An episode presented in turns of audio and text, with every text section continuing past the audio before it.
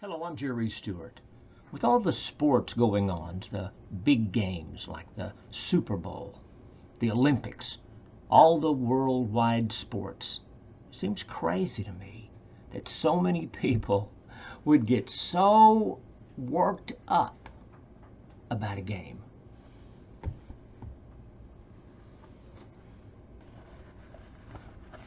What I'm about to tell you is a story of a game a football game, a true story.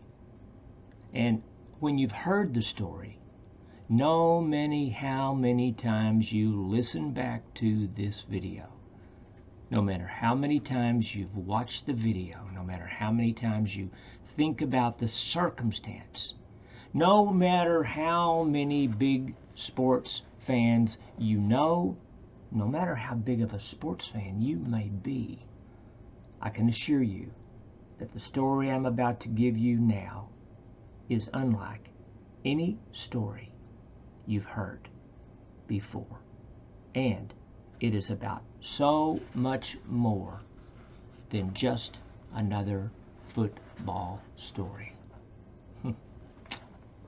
so, hold on to your hat as I give you the story of Wrong Way Riegels.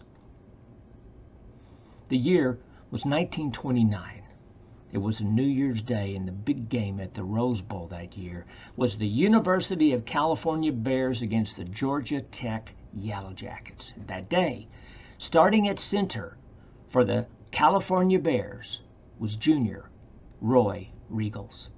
Now, midway during the second quarter, Georgia Tech fumbled the ball, and Riegels picked it up. But unbelievably, he somehow got turned around and he began to run the wrong way toward his own goal. Well, Regal ran for 65 yards the wrong way. And as he ran for what he thought would be a great score and the greatest single play of his life, his quarterback, Benny Lom, ran behind him, screaming as loud as he could, Roy, stop! Roy! Stop! But the crowd was so loud that Riegels could not hear him.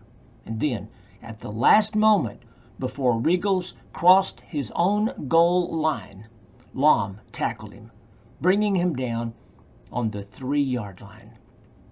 Roy could not believe what Lom had just done. He had stopped him from making a big score for his team. And then he realized he had just run the wrong way. And as he stood there near the end zone, looking up at the crowd, he could see their faces, hear their laughter, and their mockery. He had just run the wrong way.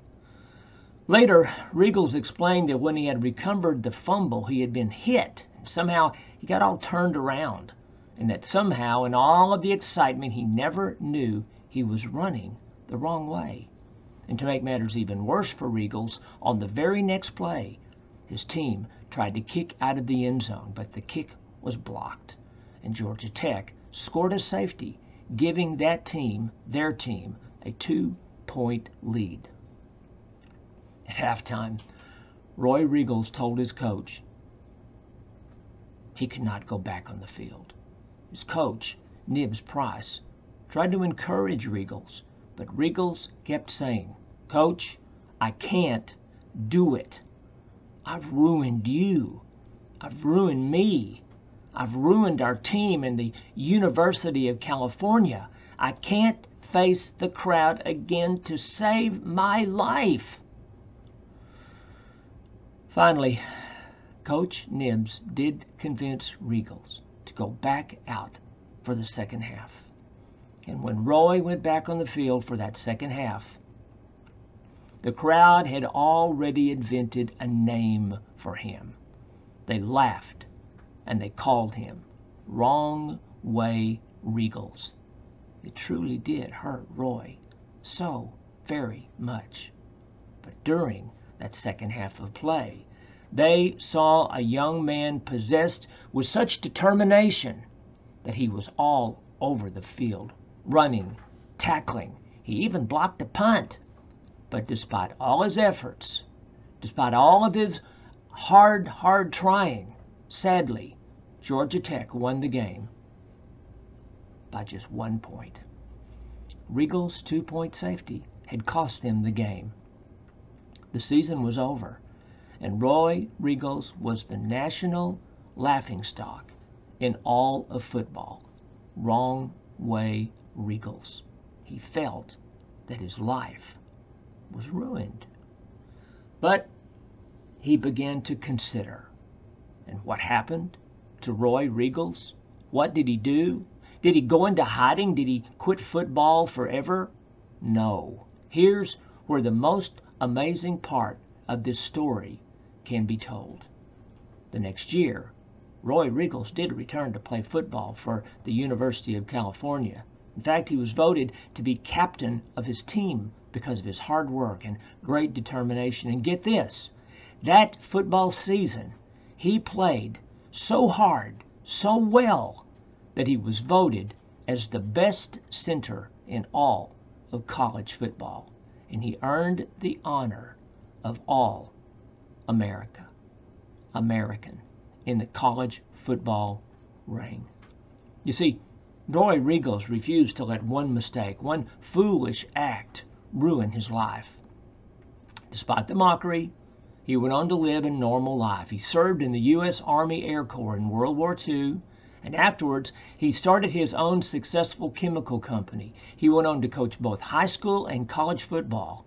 And in 1991, Roy Riegels was inducted into the Rose Bowl Hall of Fame.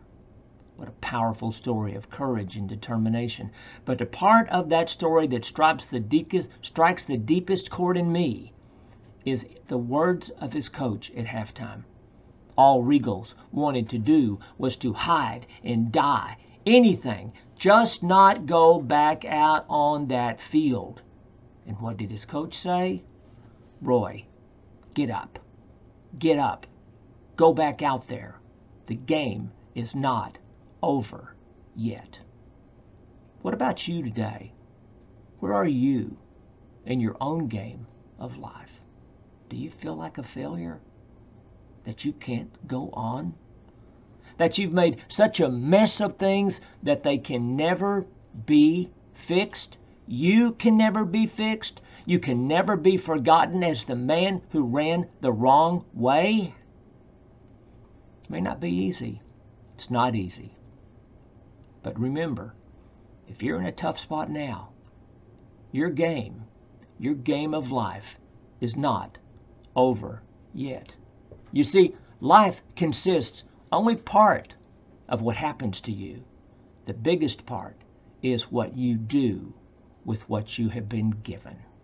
So, as you watch any of the big games, the Super Bowl, the Olympics, any of the local games, anything that you watch, remember that these games are a picture of life.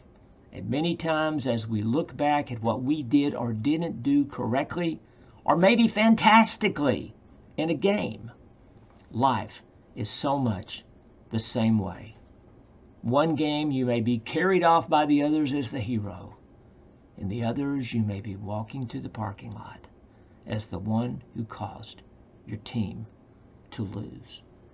But what we must never forget in anything we do in our game of life, we must remember that our life is not yet over, that we must endure on and do our best because our life, the game of life, is not yet over. So, we might have this, we might have this but we have to take what we've got and never, never quit. Never, never quit. My life is not over yet. What about yours? I'm Jerry Stewart. These podcasts come from my heart. I like to tell stories that make others feel it too in their hearts. I like to talk to people when they're down. Not that I'm glad that they're down, but I'm glad that I get the opportunity to maybe give them some small spark to lift them up. And that's what we need to do. What we need in our nation is more courage.